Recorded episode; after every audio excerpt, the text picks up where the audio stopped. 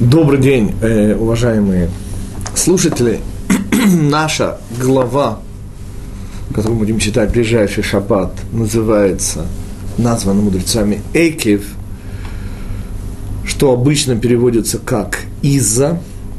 И я попробую этим уроком, как и всегда, показать, что Пятикнижие Моисеева глубже всего, что мы себе представляем, можем оценить или даже ассоциировать. И как раз в этом контексте я и хочу вам процитировать слова Пятикнижия, а также тот мидраж, который мне удалось найти как раз вот для книги, который завершил свой пятилетний проект «Путешествие по недельным главам Торы». И я читаю – и будет из-за того, что выполнишь ты законы эти, изберезет Всевышний, Всесильный твой, для тебя союз и добро, о которых клялся працам твоим, и возлюбит тебя, и благословит, и умножит. И слова эти, на первый взгляд, ну, просто кажутся не требующими комментария. Действительно, что в них, собственно, сказано, что Всевышний естественно, в силу соблюденного нами союза, то есть из-за того, что мы будем соблюдать законы его Торы, он выполнит свою часть союза и тем самым даст нам все то, что нам совершенно необходимо. И, конечно же, все это будет следствием его любви к нам. Следующий шаг. Следующий шаг я хочу прочитать вам Мидраш – и это снова то, что делают наши мудрецы с теми местами, где Тора кажется понятной. Ведь там, где Тора непонятна, мидраж естественно появляется. Он почти самоочевиден, поскольку без него, кажется, ничего не понять. Но в этот раз я как раз хочу показать вам вот это вроде бы понятное место, а теперь мидраш. Слово мидрашу – это мидраш раба на дворим 3-4, то есть третий параграф, четвертый посуг. А то, что мы с вами прочитали, это, конечно же, глава Экев, третья глава пятой книги Пятикнижия, ту, что, та, что мы будем читать в ближайший шаббат, и псуким были 12 и 13 в седьмом параграфе. Итак, теперь мидраж к этим словам повторим слова, и сбережет Всевышний Всесильный твой. Что значит сбережет, спрашивают мудрецы в Мидраше. Означает, что все, что Израиль едят в этом мире, происходит из силы благословлений, которыми благословил их мерзавец Белям. А благословления, которыми благословили их працы, сберегаются они для будущего, как сказано, и сбережет Всевышний, Всесильный твой. Вот так необычно утверждают мудрецы, надо понимать эти слова. Причем здесь, простите, Бильам. Как это мы из-за слов, произнесенных этим мерзавцам вопреки собственному желанию. Слова, которые Всевышний обратил из гадких в восхваление, вот эти слова есть причина нашего благополучия относительного в этом мире. И удивительный комментарий Рава Ицака Лурия, Ашкенази Рава Ицака Лурия позволяет нам понять, о чем идет, собственно, речь. Он говорит о том, что вот только там, в благословлении, в кавычках, проклятии Бильама – присутствует удивительнейшее соседство двух слов. Слов браха и агава. Браха очень близко, говорит Рахмой Шапира, к ивритскому слову брейха, бассейн. То есть браха – это не просто благословление, это именно духовное изобилие. А слово агава мы всегда должны переводить на русский не как слово «любовь», поскольку, уж, к сожалению, слишком затасканным слава это слово, и не только из-за христиан, но, к сожалению, и общемировая культура к этому очень многое добавила. Потому я предполагаю, что мы можем перевести это слово по его более внутреннему смыслу, как соединение. Таким образом, говорит Аризаль, и я читаю – и обратит, и мы читаем с вами уже э, то, что сказано было в главе Балак, и обратить для тебя Всевышний, Всесильный твой проклятие в благословление, так как возлюбил тебя Всевышний, Всесильный твой. До сих наши цитаты. А теперь попробуем разобраться, на что намекает Аризаль.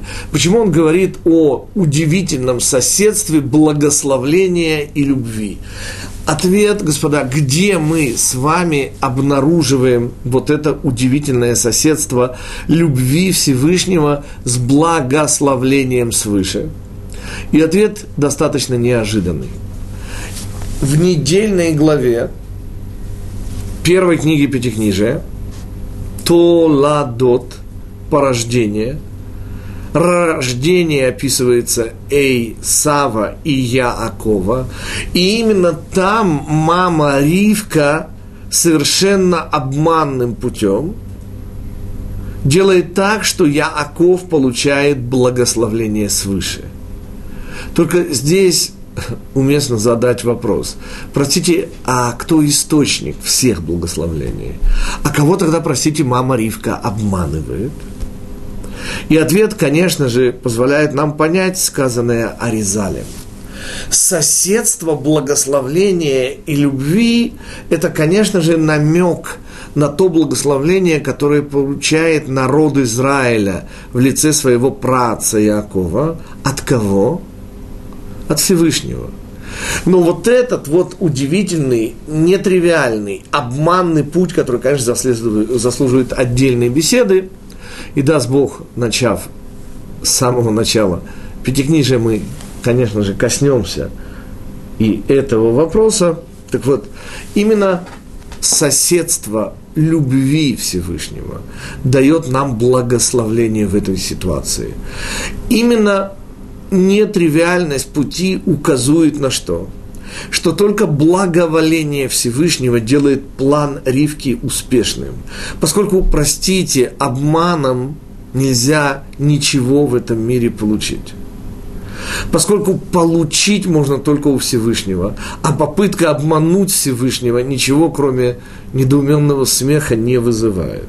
И, следовательно, Аризаль намекает на удивительную вещь на то, что наши права в этом мире, на право простое дышать в этом мире, питаться плодами Всевышнего, произрастающим в этом мире, постоянно оспаривается и самым.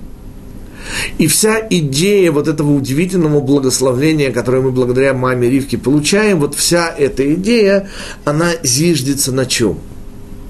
На том, что только соединение любви и брахи дает нам возможность вообще в этом мире существовать. Я хочу напомнить уважаемым слушателям и зрителям следующую нехитрую историческую истину. Последние тысячелетия, когда евреи становятся скитальцами в этом мире, благодаря чему мы смогли чисто материально прожить в этом мире – и ответ, господа, чем вы, евреи, не занимались? Слесарным делом или ювелирным искусством? Теоретической физикой или невероятным, совершенно невероятно для успеха делом ростовщичеством. Я напоминаю, что в отличие от итальянских банкиров, еврейского э, ростовщика всегда можно было, что называется, привести к ногтю и просто с ним не расплатиться. Это еще в лучшем варианте. Худшие варианты вы, конечно, и сами помните. И тем не менее, мы преуспевали во всем, чем бы мы с вами, евреи, не занимались. И за это мы должны быть благодарны, конечно же, маме Ривке и вот этому удивительному сочетанию любви и брахи Всевышнего, о котором говорит здесь Аризаль. Кстати, все, что нам остается вспомнить, это, что небезызвестный Бильам, потомок Эйсава идеологический, он проводит ту самую линию по Бильам, объясняют мудрецы, это Балаам, то есть проглотивший, растворивший народ. И он пытается отнять у нас то, что, собственно, полагается нам по праву – полученному от Всевышнего, а именно право существования в этом мире, поскольку Эйсав с немалой долей истины утверждает, что этот мир его, а мы здесь только транзитные, проходящие, те, кто по сути являются гражданами следующего мира. И в качестве таковых Эйсав Бильам – идеологический в этом смысле наследник Исава, Бильам отнимает у нас, точнее пытается отнять у нас, вообще говоря, право на существование, показав нам, что только благословление наших працев дает нам некие права, но их мы уже со временем исчерпаем.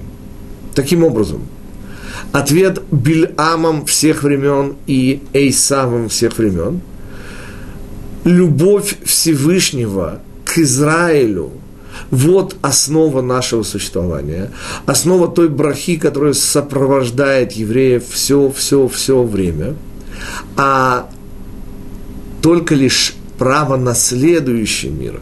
Вот о чем говорит здесь недельная глава.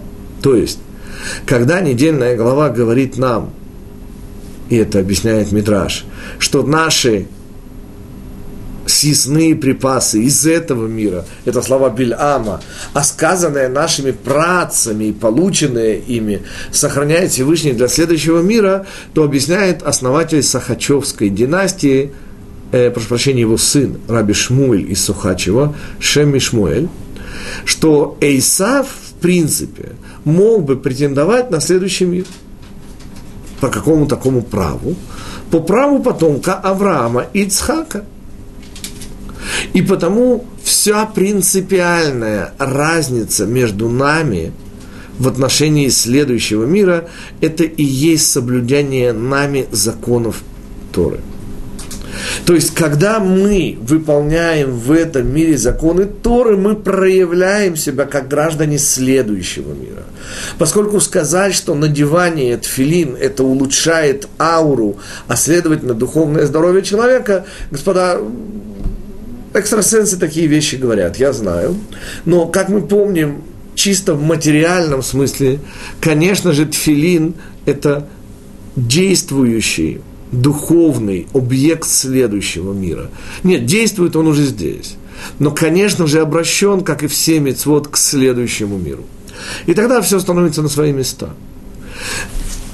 Именно соседство любви и благословления – то есть то, что мы получаем как транзитные пассажиры в этом мире, это исключительно любовь Всевышнего.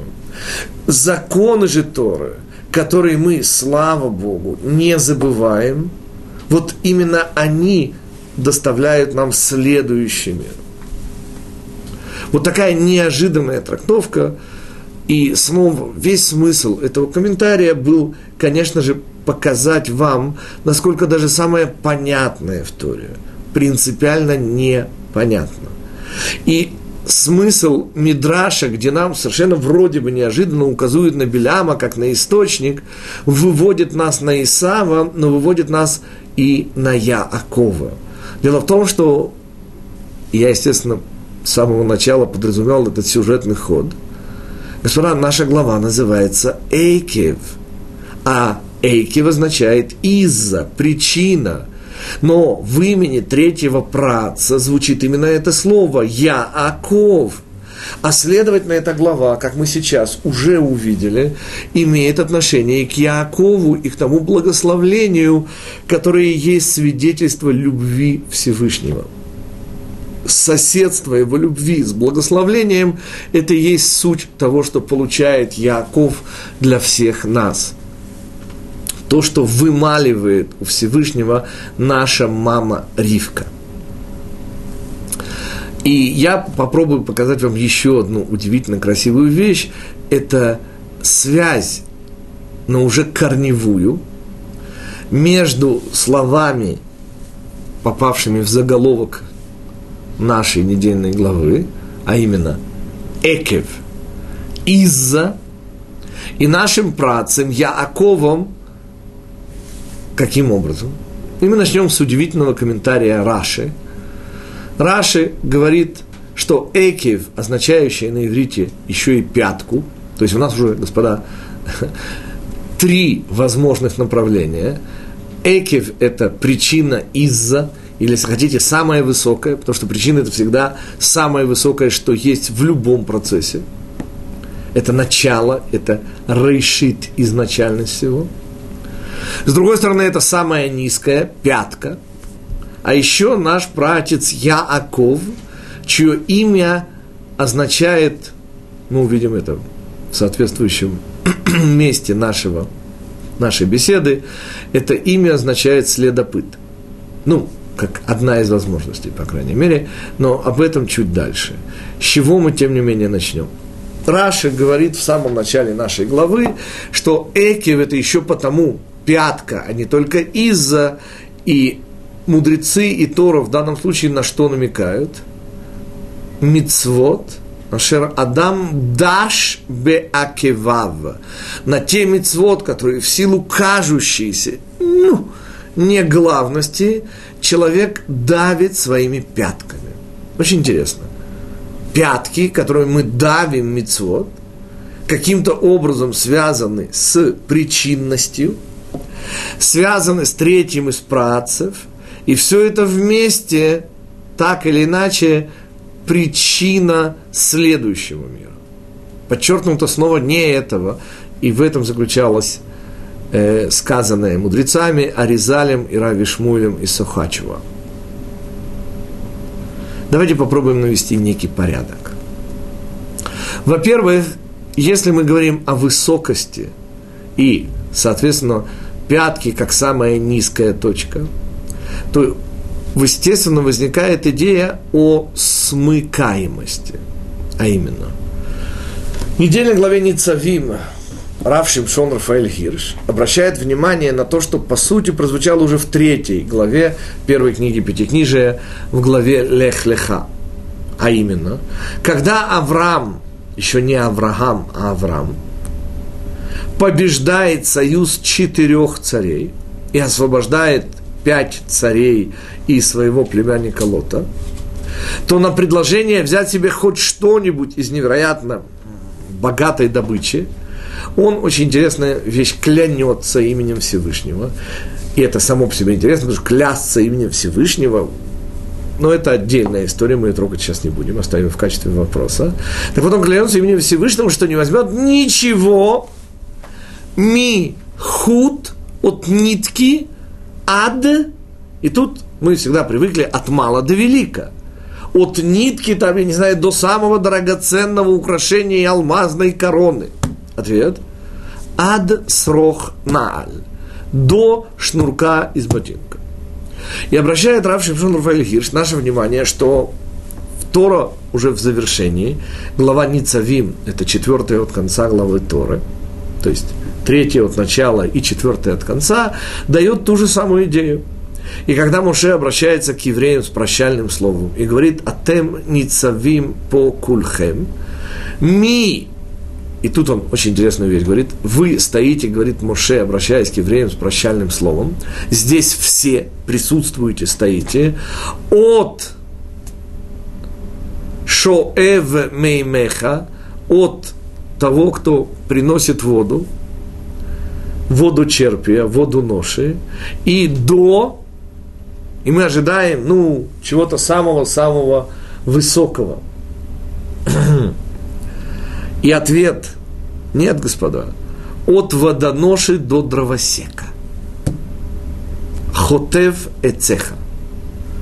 Что это значит от водоноши до дровосека, от нитки до шнурка? Объясняет Равирш. Господа, Тора не терпит иерархии – в Торе нет более важных и менее важных законов, ибо все законы Торы имеют один единственный смысл. То есть смыслов у них много, но смысл один – это его законы. И причина, по которой евреи выполняют эти законы, потому что они его. И не может быть его более важный закон «не убивай» или «люби ближнего как самого себя», и менее важный закон например, соблюдай кашрут, обращай внимание на праздники. Все законы Всевышнего одинаково важны, и Тора не терпит иерархии. И здесь важнейшее, господа, замечание. Почему не, требует, не терпит Тора иерархии? Простите, а что причина иерархического взгляда? Почему я хочу 100 долларов больше, чем 10 долларов? Ведь рассуждая, господа, можем прийти к какому выводу? Что 100 долларов можно потратить без толку, или, не дай бог, даже с вредом для здоровья, а 10 долларами помочь своему ближнему. И тогда окажется в результате, что 10 долларов неизмеримо больше 100 долларов. Так от чего же, собственно, иерархия? И ответ, конечно же, господа, эго. Иерархия – это всегда иерархия желаний – чего я желаю больше, кажется мне большим. А что мне совершенно не важно, я давлю пятками, как сказал Раши. То есть, кажется мне недостойным внимания и находящимся ниже самого низа иерархической лестницы. Следующий шаг наших рассуждений. Во-первых, красота Раши уже начинает проявляться. А во-вторых, мы с вами выяснили важнейший принцип – с точки зрения Пятикнижия Моисеева нет более и менее важного. И то, что кажется нам мелочью, может оказаться важнейшим для нашей жизни моментом. И никто никогда в этом мире важнейший момент не дает нам иерархию. Мы сами, точнее наш эгоизм, ее нам устанавливает. И понятно из этого, из всего исходя, что суть и причина всех мецвод, и об этом говорит Раши, она одна и та же. Это повеление Всевышнего. А раз так, то попытка расставить их и поделить на более-менее, это не просто, это отрицание авторства Всевышнего, а следовательно, оказывается, что то, что мы топчем в кавычках своими пятками, не замечая их важности, это и есть основа всех основ. И снова обратите внимание, основа пятки и самая высокая причина. Мы отвлечемся на одну секунду от нашего сюжета, чтобы ответить э, Геннадию из Красногорска, как убрать посредников, которые ста, стараются встать между благами Всевышнего и собой? Ответ практически уже прозвучал. Если мы помним постоянно второе речение, прозвучавшее на Синае, да не будет у тебя иных сил помимо меня, то тогда мы очевиднейшим образом понимаем, что все благое, оно от Всевышнего, так же, как и все то, что кажется нам, к сожалению, неприятным и нехорошим. И в этом контексте снова отсутствие иерархии ужасно помогает. Внутри нашей жизни, господа, вспомните, как часто именно мелочь ощущается нами как проявление внимания Всевышнего. И тогда, простите, почему это мелочь? Мы опаздываем на поезд, и слава Богу, благодаря стечению многих разных обстоятельств на него не опаздываем. Слава Богу. Почему? Потому что это несомненный знак внимания Всевышнего. Я снова подчеркиваю именно вещи, которые кажутся нам небольшими и не главными. Именно в них, в этих небольших и не главных вещах, легче увидеть внимание Всевышнего. И избежать таким образом посредства любых сил, сводя все к первопричине. Мы продолжаем дальше наш комментарий и соотносимся уже с працем Яковом который, как вы помните, рождается не абы как, а держась за пятку Исава. И пятка, господа, позволяет нам выйти на смысл слова «следопыт Яаков» элементарным способом. Господа, дело в том, что пятка на иврите, кроме причины, то есть из-за, пятка имеет еще и третье значение. Кроме высокого и самого низкого, есть еще значение – и квот, то есть следы. А теперь становится уже совершенно красиво и интересно, господа. Каким образом, простите, самая низкая пятка, экив, стыкуется с самым верхним, с причиной и даже с первопричиной? Ответ элементарный, господа, следы. Понимаете, Всевышний, скрыв себя за этим миром, напоминаю, что на иврите слово «мир», «олам», означает скрытый, скрывающий. Всевышний, тем не менее, оставил нам следы, намеки.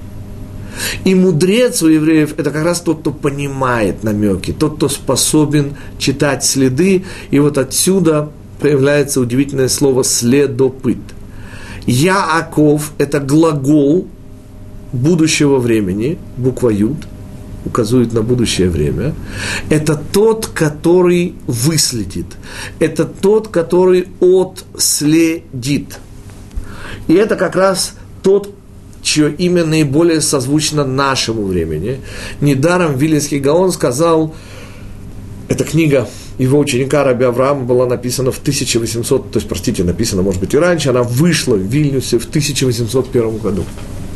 И в ней сказано от имени Вилинского Гаона, что вслед за тем самым страшным, что сделает Яаков, я прошу прощения, Эйсав Яакову, и это самое страшное начнется в написан год, в 1940 году.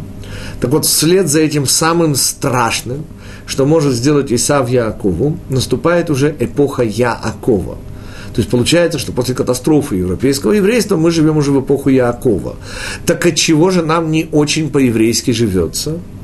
И ответ Вилинского Гаона, он страшный.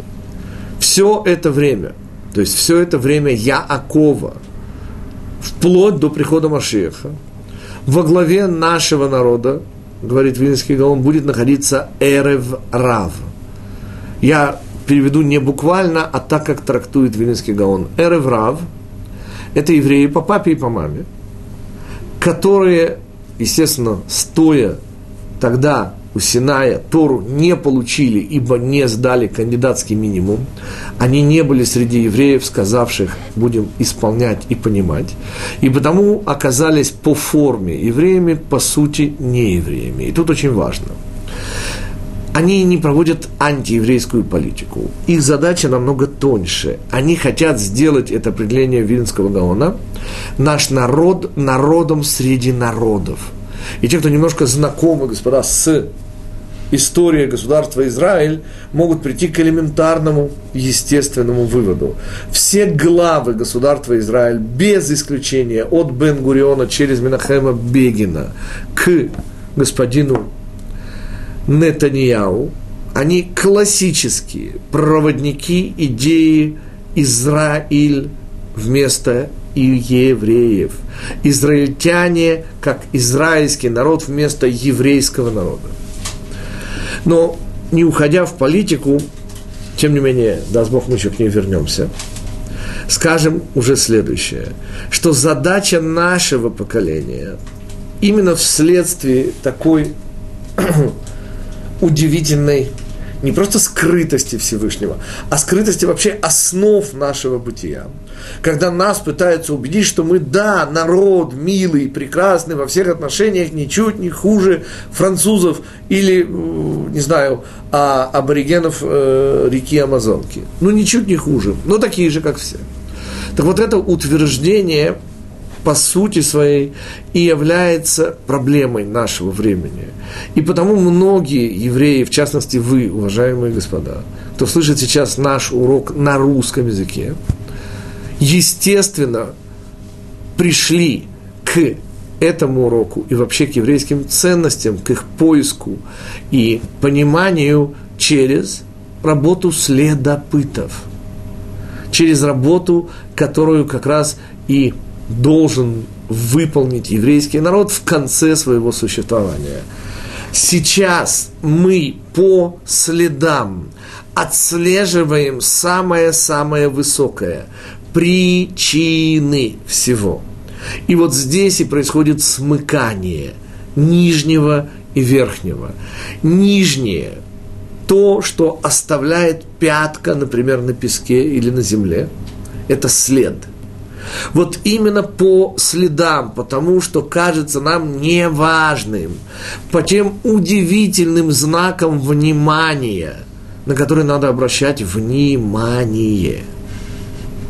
Вот именно из вот этих невероятно кажущихся, быть может, пустыми, достойными того, чтобы наступить на них – и складывается удивительная цепочка следов, которая ведет к первопричине, к Всевышнему. И снова оценить красоту сказанного Раши. Язык иврит, божественный язык, в котором нет никаких случайных сходств, где каждое слово благодаря нескольким значениям, нескольким граням, нескольким прожекторам, которые вместе позволяют высветить суть каждого слова. И все это вместе позволяет нам выйти на удивительное высокое понимание задачи, которую решал третий из працев в этом мире. Именно Яаков должен был не обойти Эйсава – а выследить с помощью совершенно внешних вещей этого мира, отследить по следам выйти на Всевышнего.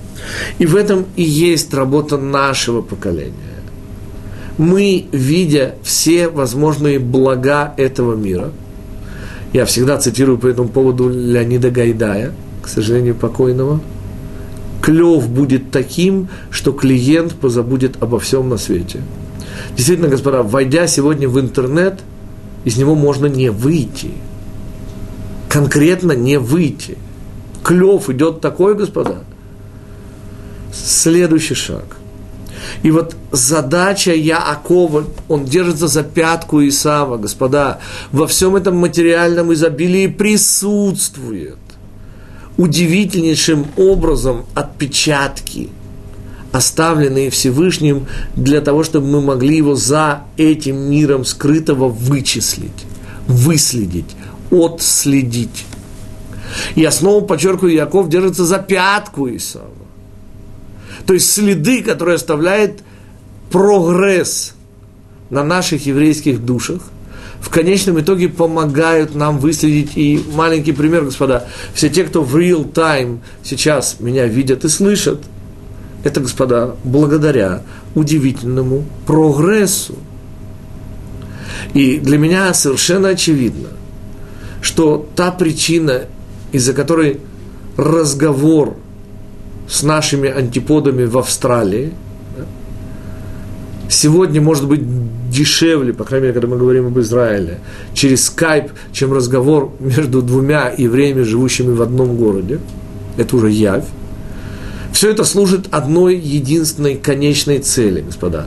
Когда Машиях придет, даст Бог еще сегодня, сколько-то минут осталось до захода солнца у нас в Израиле, по крайней мере, так вот, он сможет обратиться сразу ко всем людям, даже не только ко всем евреям, просто ко всем людям сразу.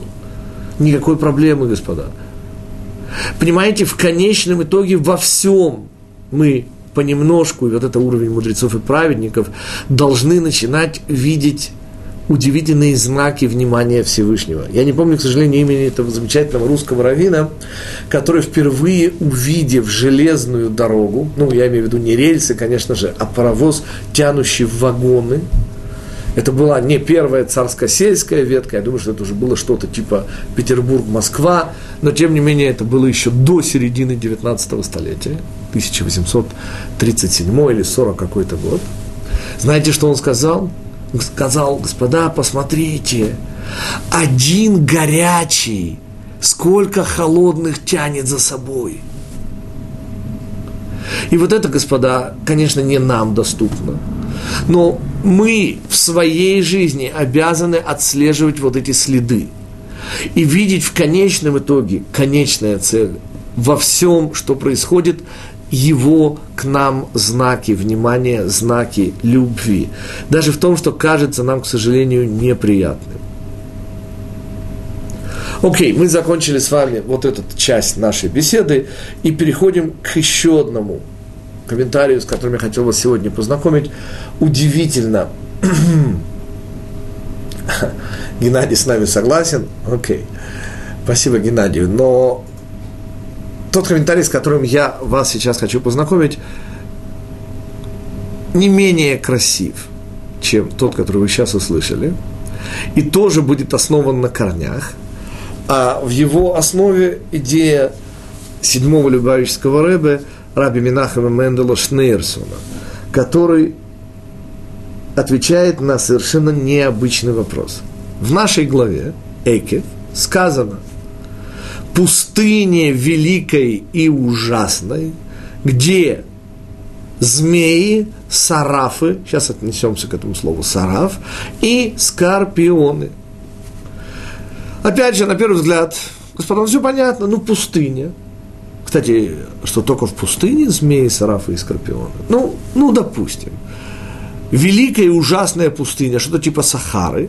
Ну, в принципе, Синайский полуостров, если считать его пустыней, то географически получается – и скорпионы действительно водятся, и змеи, господа. Сарафы, отсюда знаменитая русская серафим, кстати. Буквально сжигающий. И это одно из названий змеи. Сараф – это змея, но при этом еще и сжигающая. То вот в этой, ну, совершенно нейтральной фразе мы сейчас, буквально за 20 минут, ровно столько нам осталось с вами, господа, попробуем увидеть невероятный, потрясающий по своей глубине сценарий нашего жизненного пути. И, конечно же, все, что для этого нужно, это чуть-чуть знать иврит. И помнить, что на иврите слово «пустыня» происходит не от слова «пустота», а «мидбар» происходит от слова «медабер», то есть «говорящий». Простите, с какой точки зрения пустыня говорящая – Увидим. Может быть, даже не на этом уроке, но еще увидим. Наша же ближайшая задача попробовать увидеть вот эту удивительную эволюцию. Нахаш сарав акрав. Дело в том, что на иврите слово «змей» имеет дополнительное значение. И они явным образом отражают суть вот этого явления – который обычно изображает по-русски большой буквой «З», змей с большой буквы. Слово «нахаш» на иврите означает гадание, ленахеш – гадать. Что еще? Медь. Ту самую красную медь, из которой Моше, если вспомните прошлую книгу, четвертую пятикнижие, в недельной главе Хукат – Помните, Моше делает удивительное учебное пособие медного змея, избавляющего евреев от последствий укусов змей в общем не медных. Так вот, в двух словах, господа, чтобы объяснить вам весь всю невероятную опасность пустыни жизни, а именно о ней, говорит Раби Шнерисон, идет речь, Именно о пустыне жизни идет речь. Мы попробуем сейчас с вами увидеть три понятия. Змей, сараф сжигающий и скорпион, про которого мудрецы Талмуда говорят, что его яд холодный. Яд скорпиона холодный. Мы попробуем вместе с вами сейчас рассмотреть удивительную эволюцию – того, что мы можем сказать, влияние нашего внутреннего врага, нашего деструктивного начала на нас. Самое первое, что пытается деструктивное начало нам сказать, это легкие деньги, господа.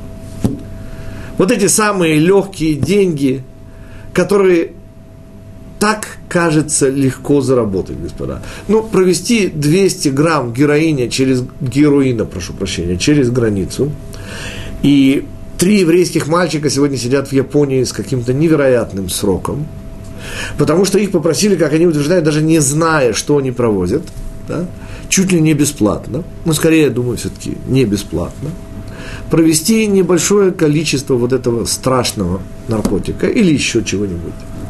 Конце концов, несколько небольших алмазов. Провести несколько небольших алмазов и такие то есть 10 минут страха, господа, зато такие деньги, чтобы не сглазить. Понимаете связь между зумеем и гаданием? Господа, зачем работать, зачем трудиться? Ведь можно же в яблочко попасть почти не целясь. Представляете, какая прелесть, господа? Выиграть лотерею. Зачем трудиться, господа? 10 минут страха, и у вас толстая хрустящая пачка зеленых баксов. Следующий шаг. Представьте себе, не дай Бог, человека, который выбирает этот путь, и проследим его эволюцию. Вот эти толстые пачки баксов, которые достаются ему 10 минутами или получасом или двумя часами страха – если не приводят его на скамью подсудимых и не дают ему умереть с простреленным легким где-нибудь на помойке, в конечном итоге могут сделать его удивительной мечтой дурных мальчишек, преуспевающим бандитом, который, кстати, разбрасывается деньгами, по что то, что легко достается, легко и уходит – но представим себе вот этого преуспевающего бандита. Ему лет 25, 30, 35. И оказывается интереснейшая вещь, господа. Вот те толстые пачки денег, о которых он вожделел, будучи 16-летним, не дают ему уже никакого обычного удовольствия. Почему? Господа, где тратятся эти легко добытые деньги? Ответ, конечно же, в казино. Почему? Да потому что обычные удовольствия вот этого матерого бандита уже никоим образом не привлекают. И только адреналин в крови, откуда идет вот эта русская рулетка, шесть патронов и одно пустое место. Я всегда думал, что это один патрон и шесть пустых. Ответ, господа, адреналин, адреналин и еще раз адреналин поставить 10 тысяч долларов и за буквально полминуты выиграть 100 тысяч или потерять за полминуты 10 тысяч. Вот это и есть то единственное, что еще греет матерых бандитов. И потому эта ступенька у евреев называется уже не нахаш, гадание, легкость, непереносимая легкость. Она уже называется сараф, сжигающий изнутри сжигающие страсти. Поскольку обычные удовольствия матерого бандита уже не удовлетворяют, и он, естественно, выходит на уровень вот этих пагубных страстей, вот этого невероятного, легкого отношения к собственной и чужим жизням. И если мы продолжим, то, господа, мы поймем, почему мудрецы говорят, что у скорпиона третья и последняя ступенька пустыни жизни, от чего у него яд холодный. Господа, ведь когда изнутри выжигается, то, простите, а что остается? Ответ. Остается одна единственная вещь – холодный цинизм. То есть вот этот самый матерый бандит, который становится удивительной мечтой всех неумных подростков, он становится паханом – и обнаруживает, что изнутри он весь сожжен. В нем не осталось абсолютно ровным счетом ничего человеческого. И даже адреналин уже не помогает. И тогда то единственное, что остается, и потому он называется паханом, он начинает управлять людьми, вот отсюда холодность. Собственных страстей у него нет, собственные желания его не греют. И все, что он может, и все, что он делает, это с холодным цинизмом, как пешки, передвигать по доске жизни людей. И вот этот удивительно страшный итог спуска буквально в гиену огненную – который существует в нашем мире, в пустыне жизни, оставляет за собой после рассмотрения один единственный вопрос, господа. И это возражение. Ну и какое все это имеет отношение к нам с вами? Мы, слава Богу, не грабители, мы не матерые бандиты, уж тем более не паханы. Так в чем дело, собственно? И ответ он настолько удивительный, что когда я первый раз услышал, это было лет 25 тому назад, то сначала даже не поверил. Ну, господа, ну что может быть хуже, чем убийство, скотоложество и чужая работа? Три запрета, за которые еврей должен отдавать свою жизнь. И те самые три запрета, по которым мы счастливо вздохнул, можно сказать, ну, слава Богу, к нам отнош... Нет, мы не ангелы. Но, слава Богу, не убиваем, не скотоложествуем и идолам тоже стараемся не кланяться. Ну, по крайней мере, материальным идолам.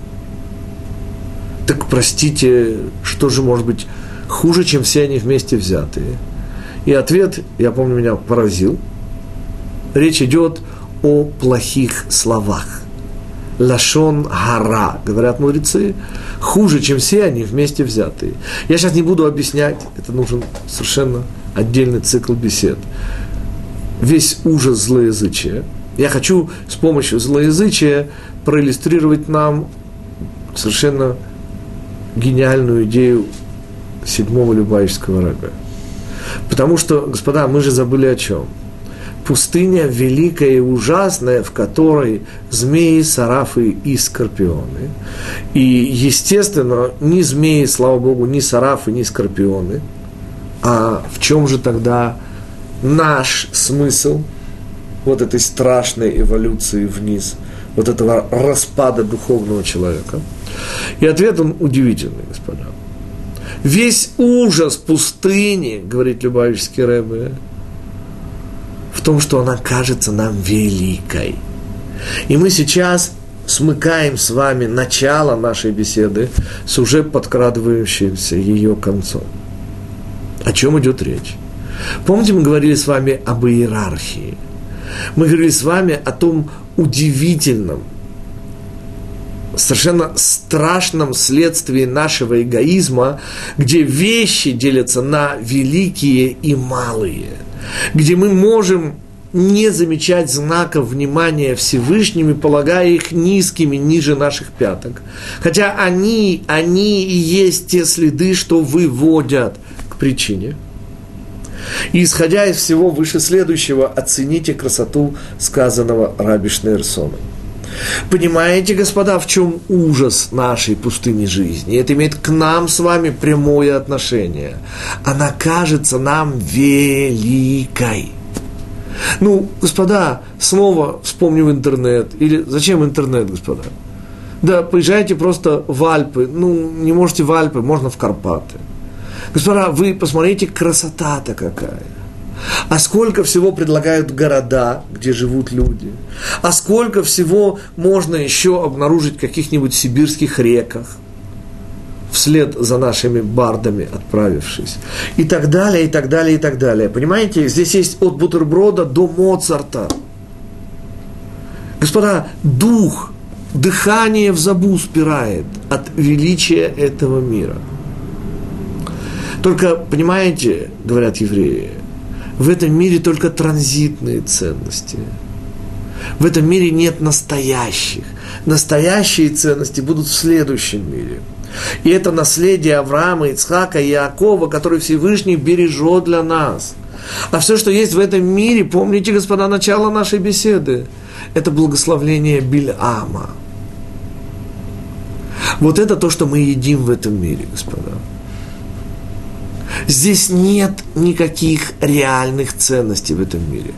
Уходя из этого мира, говорят мудрецы, не берет с собой человек ничего, кроме Торы, то есть понятого, и добрых поступков, то есть выстраданного. Потому что, конечно же, мало понять, господа. Это понятое, это добро еще надо выстрадать, сделать его своим внутренним, настоящим замеченным и оцененным. И это все, что есть в этом мире с точки зрения ценностей реальных. И поэтому этот мир называется пустыня, господа. Здесь нет реальных ценностей. Здесь есть только кажущиеся.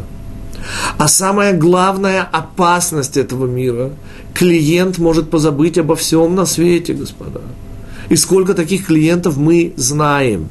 И, господа, я напоминаю вам сказанное в трактате «Шаббат» до последней минуты своей жизни не можем мы, не имеем права полагаться на себя. И маленький пример. Рав Давид из Коцка первенец знаменитого раби из Коцка, раби Менахама Мендла Моргенштерна. Будучи при смерти, практически на смертном одре, он буквально с того света возвращается в этот мир. И тогда его отец, Раби Скотска, спрашивает у него, ну, говорит, твой Ецарара оставил тебя перед смертью? И тот говорит, нет. Ну, говорит, а что он тебе говорил?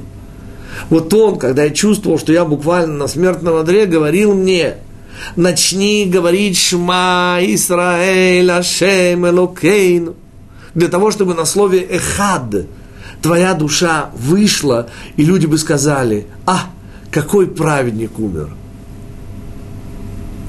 Понимаете, господа, до самого последнего момента нашей жизни наш внутренний враг, естественно, в соответствии с нашим уровнем, господа, не у всех у нас, к сожалению, есть уровень сына, первенца, раби из Коцка.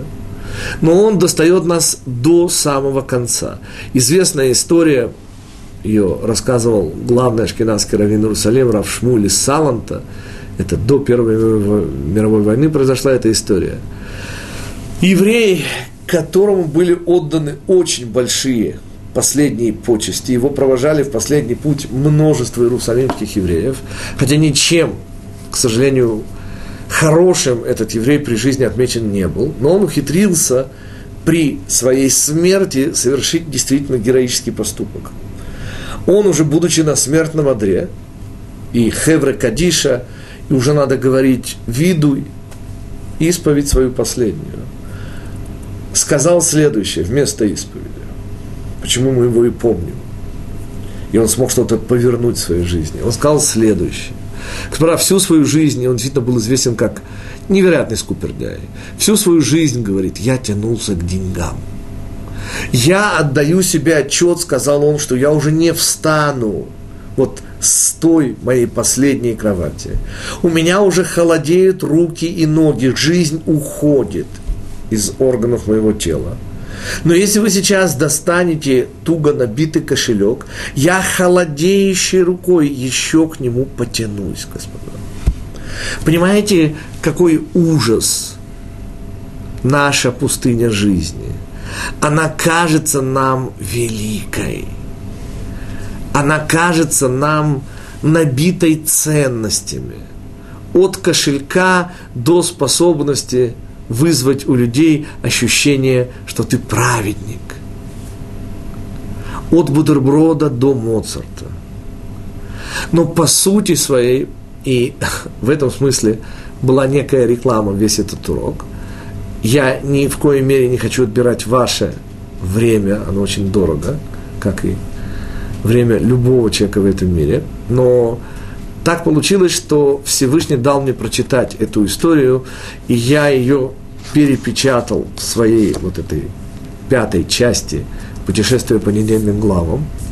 История эта появилась в 1976 году, она была напечатана на русском языке в журнале «Хабада Возрождение».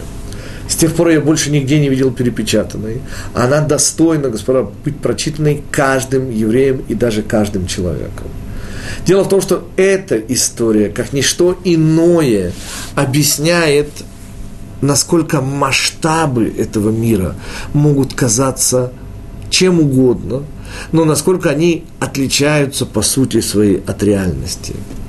И то великое может оказаться крайне малым и практически незаметным. А то, почему мы, выражаясь языком Раши, ходили и топтали своими пятками, окажется теми удивительными, алмазами добра и Торы, которыми мы пренебрегли не потому, нема дурных, господа, конечно же, алмазами никто, которые мы просто не заметили. В силу чего? А, господа, большой алмаз, ну, в два карата, это такое маленькое зернышко, которое очень тяжело отличить даже от простого стекла. И вот эта аналогия с алмазами, это аналогия тех вроде бы незначительных ситуаций в нашей жизни, которые мы пропускаем, не понимая всего величия, которое дается нам через это малое. Ибо великое дается только через малое. То, что кажется великим, господа, никогда им не является. Это лживые, никоим образом не имеющие отношения к реальности, иллюзорные ценности этого мира. Лишь только то, что не блестит, будет по сути своей не просто кусочком стекла, а настоящим-настоящим бриллиантом. Подводим итог. Наша сегодняшняя беседа состояла из трех частей. И я честно попытался сделать так, чтобы первая и третья части смыкались не только благодаря соединяющих их второй части, но и буквально соединялись конец и начало, экев, из-за, причина самая высокая, акев, пятка, самая низкая, оказываются удивительно связанными через то самое главное, что дал нам Всевышний, через нашу способность понимать, через нашу способность учиться, отслеживать его следы в этом мире – и тогда, господа, оказывается, что даже Эйсав работает на Яакова, и не случайно Яаков, обратите внимание снова на красоту картинки, Яаков рождается, держась Яакова за пятку. Один из смыслов – материальный мир, по сути, дает нам такое количество следов, следов Всевышнего, которые выводят нас на него, что только отслеживая – и видя, как устроен этот мир, мы уже можем вычислить Всевышнего. Еще одно важнейшее замечание. Оказывается, все, что происходит с нами в этом мире, есть не более чем ступенька к тому, что будет в мире следующем. И Всевышний внимательно следит за тем, чтобы то богатство, то духовное наследие Авраама, Ицака и Иакова, которое полагается каждому из нас, осталось бы не растраченным. А живем мы на дивиденды, живем мы на те проценты, на те слова мерзейшего из мерзавцев, того, кто хотел нас уничтожить, и того, кто, по сути, оказался мерилом безмерной любви евреев – э, или, прошу прощения, Всевышнего к Израилю, к евреям. И вот эти проценты, которые мы должны тратить в этом мире, это понимание того, что те три плохих недели, которые мы завершили, и уже в этот шаббат читали знаменитое Шабос Нехаму, Нахаму, Нахаму, это ми Израиль, утешайте, утешайте народ мой Израиль. Все семь недель, которые нам остались до праздника головы года, о котором мы тоже обязательно еще поговорим с вами, вот все эти семь недель зиждятся на тех трех, которые казались нам совершенно в кавычках несправедливой суровостью Всевышнего. Именно на проклятиях, благословлениях Бильама мы существуем в этом мире. Вся же доброта и любовь Авраама, Ицхака и Якова в совершенно нерастраченном виде даст нам в конечном итоге следующий мир и даст Бог поскорее. Мы с вами, как всегда, встретимся через неделю. И, как всегда, надеюсь, интересно побеседуем на тему очередной главы или тех событий, которые грядут. У нас впереди месяц Илуль. Всего всем самого-самого хорошего.